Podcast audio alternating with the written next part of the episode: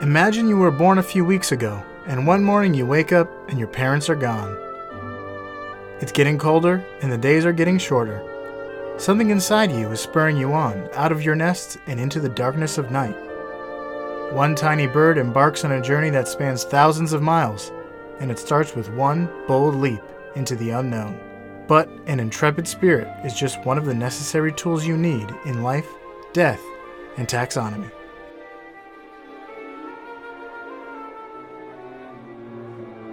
Welcome back to Life, Death, and Taxonomy, your 30 minutes of interesting animal info. I'm Joe, And I'm Carlos. and today we're talking about something tiny again.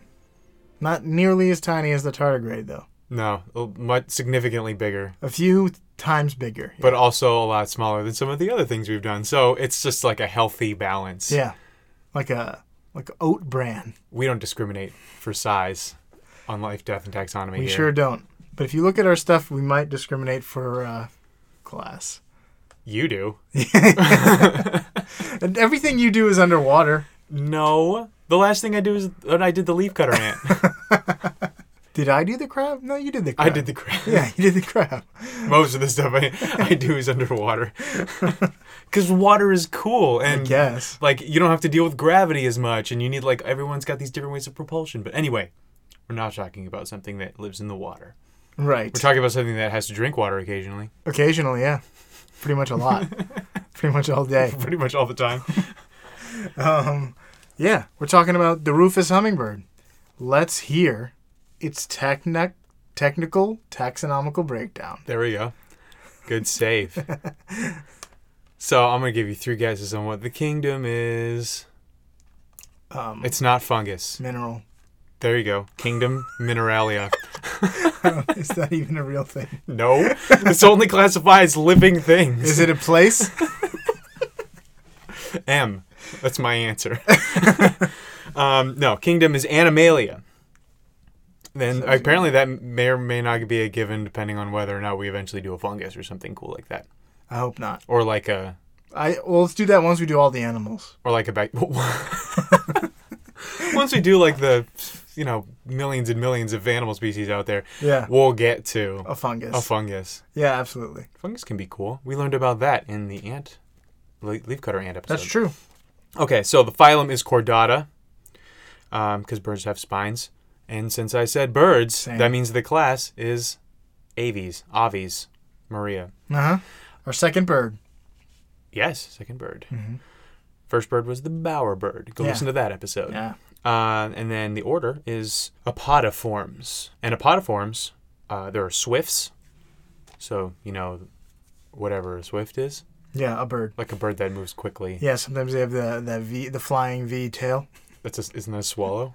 It's also a guitar. the flying V guitar.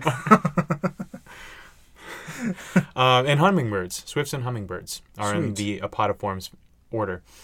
The family is uh, Trochilidae, and the genus is Celisphorus, and the species is R- Rufus. So Celisphorus rufus. is Nice. The It Rufus. just it's just got a person name. Yeah. I like that. it was going to be Reuben or Rupert, Yep. No. but they just like no Rufus. Rufus. Yeah. I think that I've never met a person or heard of a person named Rufus, but a lot of dogs have been named Rufus, I'm sure. Yeah, it's a good dog name. Yeah, because because they s- they say rough. They yeah they basically say that name. They're like Pokemon. Yeah, you just name them whatever they say the most. yeah. Meowth should have gotten a This is my different name. Um, so anyway, let's talk about what it looks like. Let's do it. We'll start by the reason why it's called the Rufus hummingbird. It's because looks I just like found out A Ru- Rufus. Rufus is a color, Really? kind of like a deep mahogany, reddish brown. Makes sense. Like rouge. Yeah, but I think like more browner than rouge, browner than mahogany Okay. It's like an on the burgundy side of things. Okay. Sounds good. Um, I'm imagining it. Yeah, so like wet baseball diamond clay. Okay. Yeah. Maybe Yeah, not go- quite as orange. Um, so since we're talking about their colors, they have uh, males have white chests, rufous faces, wings and tails, um, and orange iridescent throats, Yeah. like a big uh, shiny patch on their throats. Um, It looks like scales, those feathers. yeah, they're short, wide scales.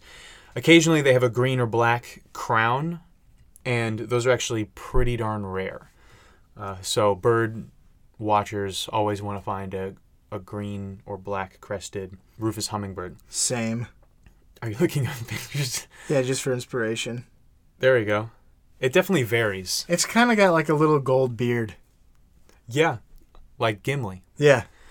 My wife had a, a a parakeet that she named Gimli. Did it have a gold beard? I think it got eaten by a dog. What was the dog's name? Rufus? Rupert. No way. Not kidding. Wow. Actually, she had a lot of dogs, so I don't know if Rupert was the one that killed it. It could have been Jack Jack, but who knows? anyway, females, uh, females, Ru- I'm going to call them Rufio. Female Rufios Okay. have white chests, green heads, wings, tails. So they're not as Rufus as the Rufus hummingbird Right. males. They're they're greener for sure. Uh, they're small, very small. Yeah. And are you ready? Is it time? I yeah, it is time. for Measure Up, the part of the podcast where we tell you in relatable terms how big the animal is. And this is a good one because the hummingbirds are yeah, like we said, tiny. Yeah. So, as far as weight goes, Yes. it is 0.071 ounces. On the low end, on the high end, it's 0.176 ounces. It's about a three gram. Two, two to five grams, yeah. Yeah. So you know what that is? What is it? It's a little he- little heavier than a penny, one and one fifths the weight of a penny, Okay, that's a pretty good measurement. or two paper clips, That's also good. You didn't say like standard one size. six hundredth of a sp- like cooked spaghetti strand, or whatever you said last time. um, so for the length, they're 2.8 to 3.5 inches long. From Yeah, about eight centimeters. seven to nine seven. yeah, yeah, yeah, pretty much. Looks like you and I read the same Wikipedia page. Well, from what tail tip to Beak. from tail tip to beak. Okay. You know what that is? It's about uh, you know, like 855 of them would be the span of the of, a 747's wingspan. I'm visualizing nothing. It's that's impossible for me to visualize. Well, you take a 747's wingspan. You're in a 747, you look out the window and you see half of 855 hummingbirds. Which is 422 and a half. yeah, yeah. Um, I, I've- I, I looked it up. Three inches is this the size of my index finger from tip to knuckle. Well, that's not very helpful. You know it would be more helpful? If well, I could be Wilt Chamberlain and have like a five inch index finger. no, what I think would be more helpful for the reader to really like put this in their mind No, is if you took a bird okay. the Rufus hummingbird to be exact, and you stacked right next to it from tail tip to beak tip 10,000 red blood cells, it would be about that long. I've seen a red blood cell. Just by itself, crazy. Just alone. But yeah, that, tho- that's that's my relatable terms. I don't think anybody has any idea how big this thing is. I think the index finger was the best thing.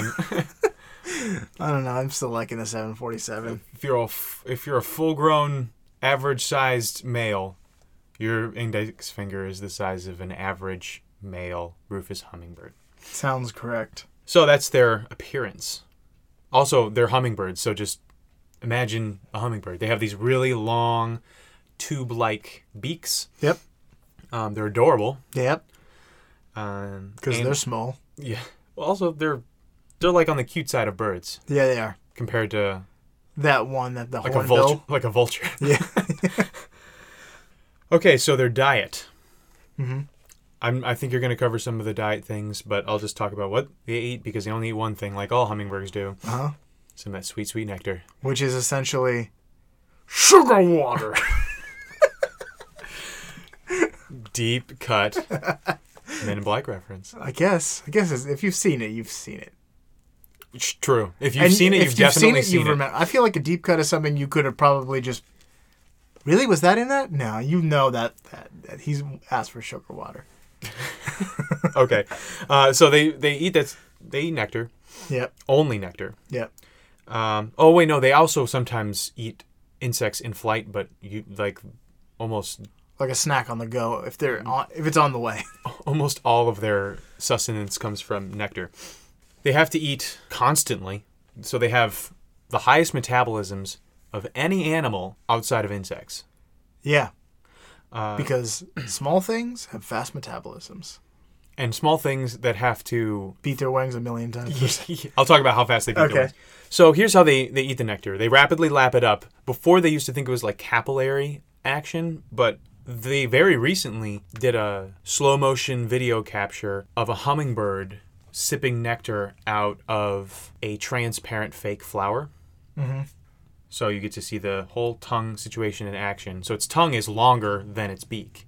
It's a tube that kind of comes out of its beak gets into the nectar and it comes out like all scrunched up. You know how you can scrunch your tongue up and then splay it out if you want to. Yeah. Uh, so it it scrunches it up, shoots it through, and then expands it so that it hits the walls of the flower, and then the the nectar that was trapped is by vacuum force, pump force, brought back up to the the hum- hummingbird's mouth. So and it does this like rapidly, constantly. So it's just this pump. It's basically pumping the nectar out of a flower.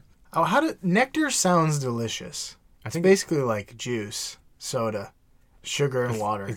It's like soda. I think it's got stuff other than sugar in it. If you wanted to make a, a hummingbird feeder, you would just put four parts water and one part sugar. Well, then maybe I'm wrong. I've Distill that water though, because they can't drink chlorine. and they, you don't want to give them lead poisoning Right. or whatever's in your lake. Fish poop poisoning.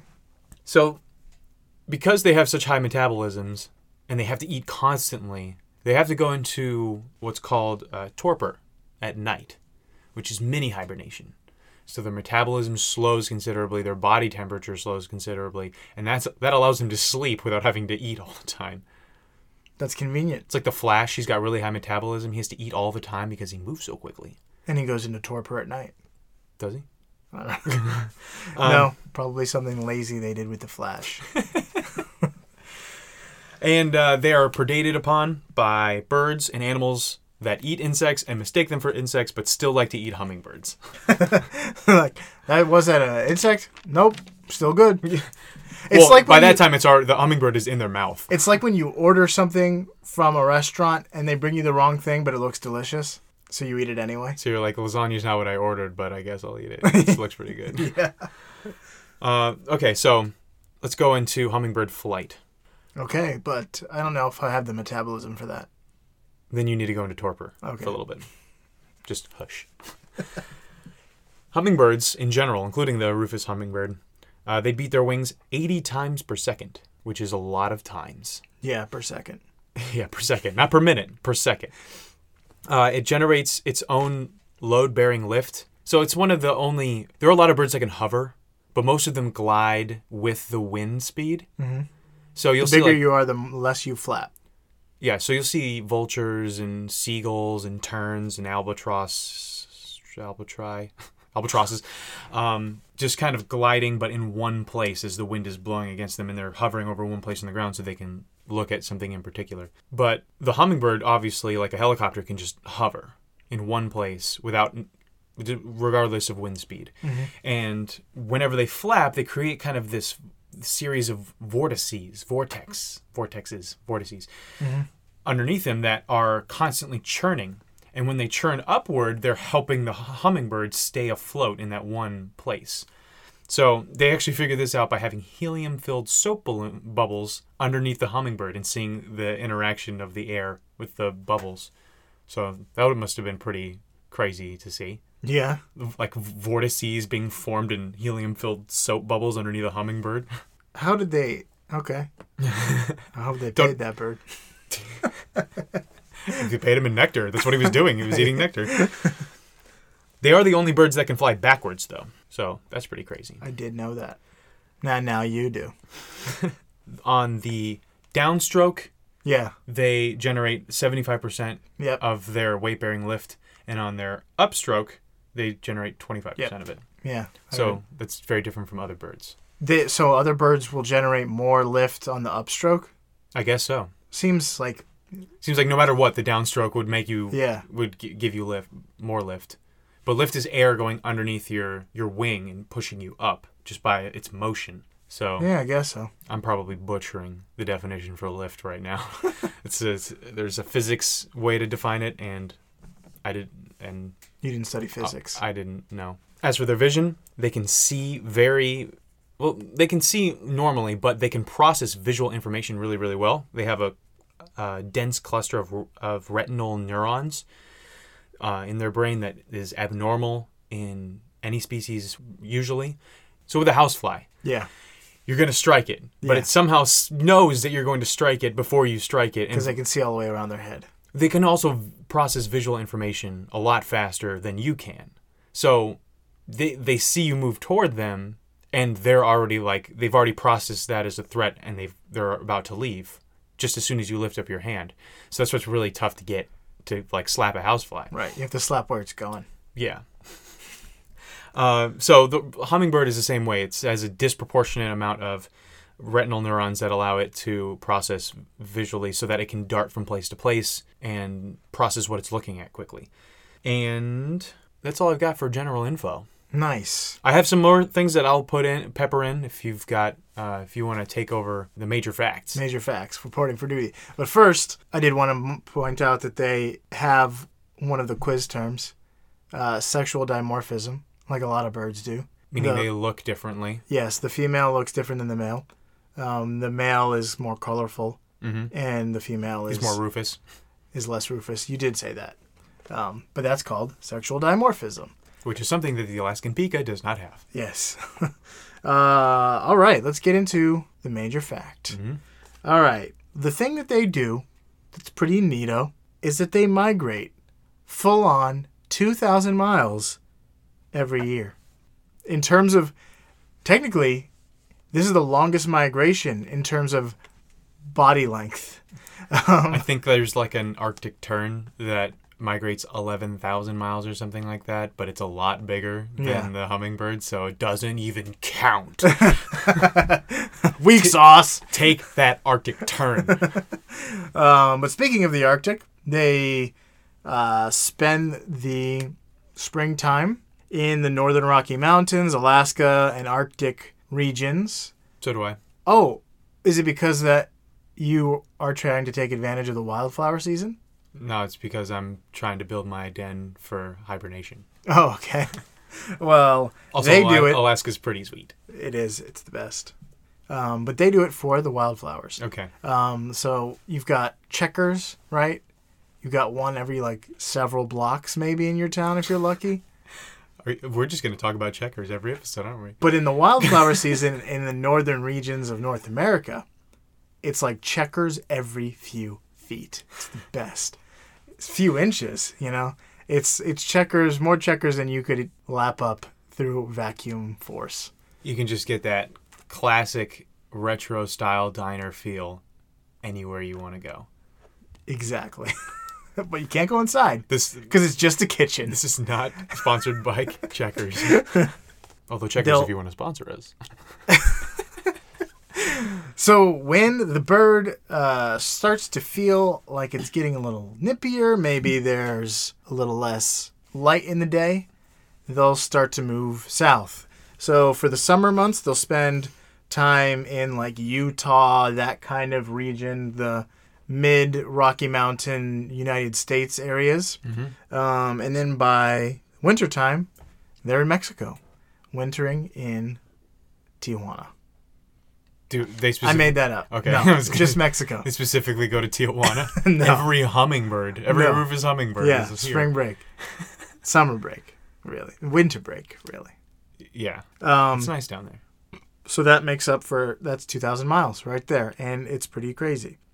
So babies hatch in the Arctic. That's where they nest, but they're soon abandoned by their parents. Literally, they hatch, and then a few weeks later, parents are like, "Well, I'm heading to Mexico." Hence the intro. Yes. That's Um, so sad. They get the award for for nature's worst parent, except for lions that eat their cubs. sometimes. yeah. Oh, we're.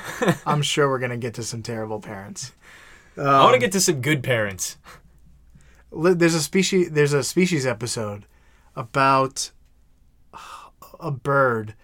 If you type in mafia bird species, The I'm sure cowbird. it'll co- cowbird. You're right. Uh, the good cowbird, episode. it just drops its babies in the nests of other birds. Anyway,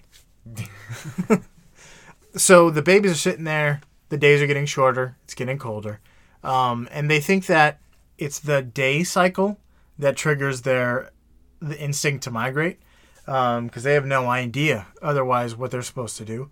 But something in the shortening days is what's driving them to get out of the nest and fly south.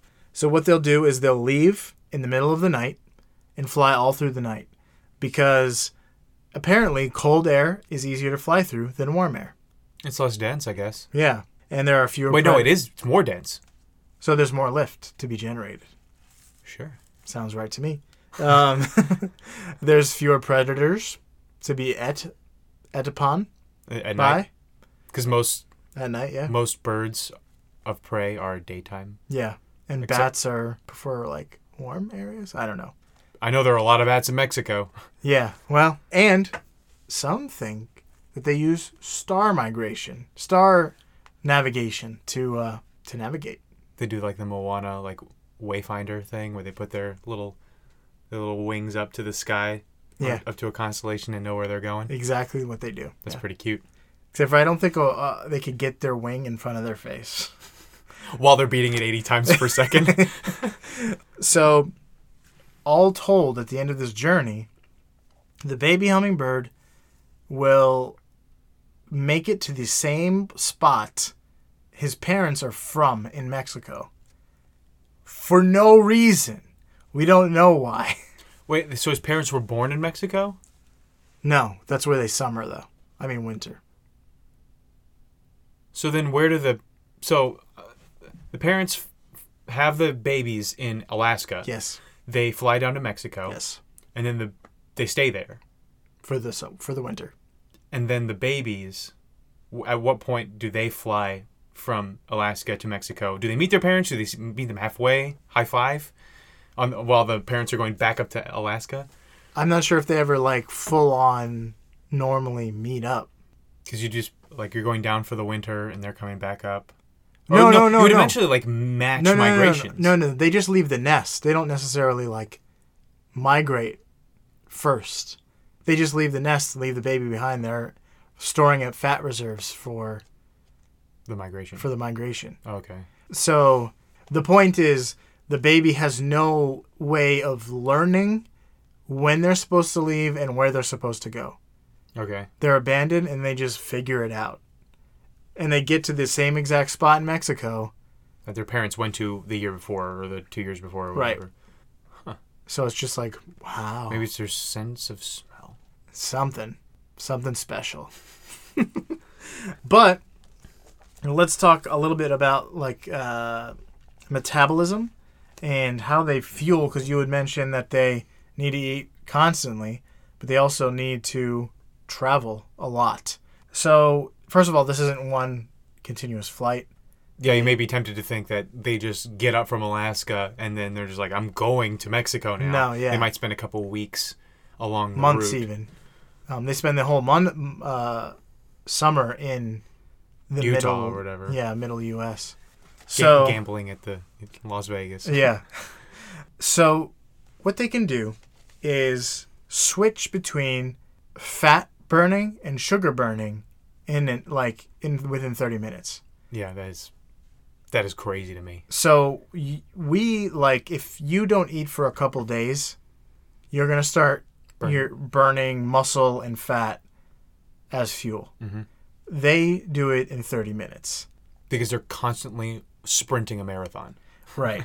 so like they will have uh, and then when they okay, so like let's say that they are in flight or it's nighttime, right? They're in their what did you call it? Topiary? Torpor. Torpor, yeah. Um torpor grace. Uh, Yep. uh, so they switch to burning fatty acids during that uh, period of fasting. And then if they start feeding regularly within 30 minutes, 20 to 40 minutes, 30 minutes uh, average, they switch to, s- to 100% fueled by sugar. Yeah, I got that too. That like they whatever they so they they'll eat some nectar and then that exact nectar will be ready to burn in 30 minutes. Right. So it's like that's how fast their metabolism works. So, like, if you eat an ice cream sundae, that sugar's in your gut for a bit, for like an hour or two. more than that, probably. And then if you don't burn it, it's tr- it's, Three, turned, I in- think three hours. it's turned that into takes- fat. Stuff spent in your stomach. It's three hours? No idea. I think that's. I what would just think it is. would be longer than an hour. I think it depends on what you eat. if a hummingbird is 30 minutes. And then it goes through all your intestines and, like, you know, absorbs into your system. And then if you do activity and you can burn it as energy, but if you don't, it's stored as fat. Right. Where the hummingbird can choose to store something as fat or burn it as energy. They don't choose. Well, they behave in a certain way and it happens. Yeah, they, they're not like they don't have a little switch in the back of their heads. Um, other another interesting thing is in nectar you'll find two things: glucose and fructose. High fructose, corn syrup. Yeah, corn syrup is high in fructose. Okay, there we go. That's why they call it high fructose know. corn syrup. Um, and we, if you know, if you've heard that term before, it's probably in a negative way, right? This thing is high in high fructose. Well, it's high fructose corn syrup, so you can't can't eat that. It's bad for you. And the reason is we don't use fructose very well. Our bodies don't burn it very well, um, so it ends up uh, going to our livers and being turned into fat. So other things like I think glucose and Sucrose. sucrose. And yeah, I think sucralose Suc- is also I'm one. pretty sure one of those things is a subcategory of the other things. one of those things is a trisaccharide. I think it's sucralose. Okay, but anyway, those things burn. We burn those things, Mm-hmm. but um, fructose we can't burn. These guys, the rufous hummingbird, are great at burning fructose. So they think that that might be some of the ways, or the one of the way that they can like absorb and burn that so quickly. So yeah, so that's that's that solves the problem of they need they meta- metabolize so quickly and they need sustenance for this long journey. So they stop, eat a bunch, turn on the, you know, sugar burners and just start burning that for energy for 30 to 40 minutes until they have to eat again or burn fatty acids. Yeah, and then they use a hundred. They're you're like you said, a hundred percent run on sugar. Right. So we're like thirty percent as Yeah. humans, but a hundred percent of their metabolic needs are met by sugar. So Yeah. flapping, heartbeat, like thought, breathing, all that stuff is not stored as fat is immediately turned into energy. Yeah. But they, if they're in the torpor state, then they can store it as fat so that they can fly for a distance without having to constantly dip down and find flowers. Right. So that's pretty cool. Yeah. They all, do you know how many times they breathe per sec per minute? Several? Y- At least once. no, 250 Wow. times per minute. I can't even like do that on purpose. I can't even pretend to do that. That's four times per second. that's pretty close. That's pretty pretty close. That's like a like a panting chihuahua. But that's their resting breathing rate. Yeah, wow. And then their That that to them is like relaxing. yeah, and their max heart rate is 1260 times per minute. That's a lot of times per minute. That's 21 times a second. It's like That's um, before we get out of here. I want to point out the fact that scientists are studying the rufous hummingbird uh, and the way that it processes glucose as a potential way to figure out how we can treat stuff like diabetes. interesting. Because di- people with diabetes can't process sugar well, um, so if we can figure out how the hummingbird do it, we can do it to it. Just just tell them to process like a hummingbird. Yeah, start breathing a lot. And a high heart rate is good. uh, also, last thing. This is not the rufous hummingbird, but the ruby-throated hummingbird can cross the Gulf of Mexico, which is 500 miles, without stopping. Wow. it's bigger than the rufous hummingbird, but it has to store like a bunch of fat. It stores like an extra 30% of its weight as fat and then makes its journey across the Gulf of Mexico. So that's pretty crazy, Nice. considering what we just said about its metabolism and how fast it has to beat its wings and all that great stuff. The hummingbird is fascinating when it comes to birds. It's just so like alien to the Yeah. rest of birds. Yeah. It's That- more like a bug. It's got bug traits. Yeah, it's a lot of that. Like I said, a lot of predators immediately see it as a bug. So, whether you're breathing at 250 times a minute or you're sucking up nectar with vacuum force, it's just all part of the circle of life, death, and taxonomy. I just flew in from Mexico, and boy, are my arms tired. What's tired is that joke. Anyway, I'm hungry. I could really go for some fructose by the foot. That's probably what fruit snacks actually are. You know what the Rufus hummingbird needs for his cross country journey? to subscribe and download the podcast. No. Oh, hey, yeah. You stepped all over my punchline. Oh, did I? You know what you can do about it? What? Leave a review on iTunes. It really helps iTunes know we're here. Brumts.